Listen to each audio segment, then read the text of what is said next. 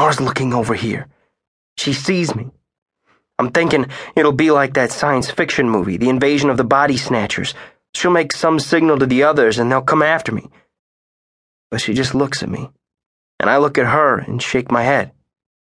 It's not like a crime show where the killer comes to the funeral. It's me, the dumb jerk who gets blamed for everything.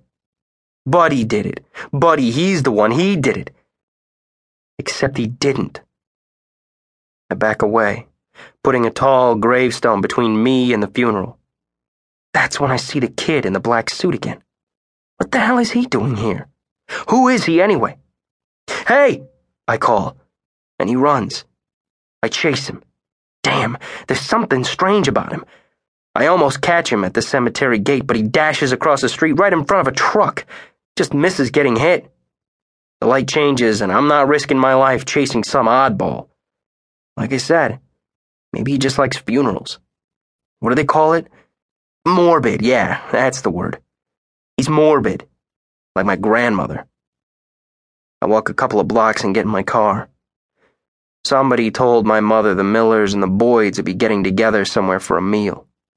Apparently, that's something you do after a person dies. It's like saying life goes on. It seems kind of odd, almost disrespectful, like you're gloating.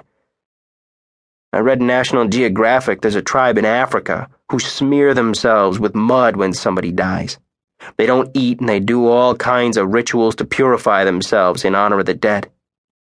To me, that makes a lot more sense than wearing black and going to a funeral and then having a big meal. I drive around for a while, passing places we used to go. No radio. I can't stand hearing the songs we loved. Just the empty car and me.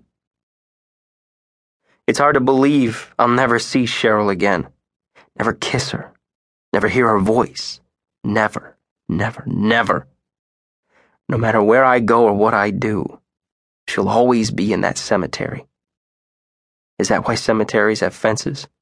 To keep the dead in? All the time I'm driving, up one street and down another, turning here, turning there, going around the block and back again. I keep thinking I'll see her, walking along ahead of me, swinging that purse of hers. I'll blow the horn and she'll turn around and give me that big grin. Hop in, I'll say, and she'll slide over close. I'll put my arm around her. Her hand will stroke my thigh. We'll kiss. Where to, babe? I'll say. And she'll just laugh and say, I don't care, wherever you want to go, buddy. And that will be out by the dam, our favorite makeout place. And it will be just like it used to be before Ralph, before the last day of school. Cheryl, Cheryl, Cheryl. Your name goes round and round and round in my head like a song I can't forget. I want to kill the son of a bitch who did this to you.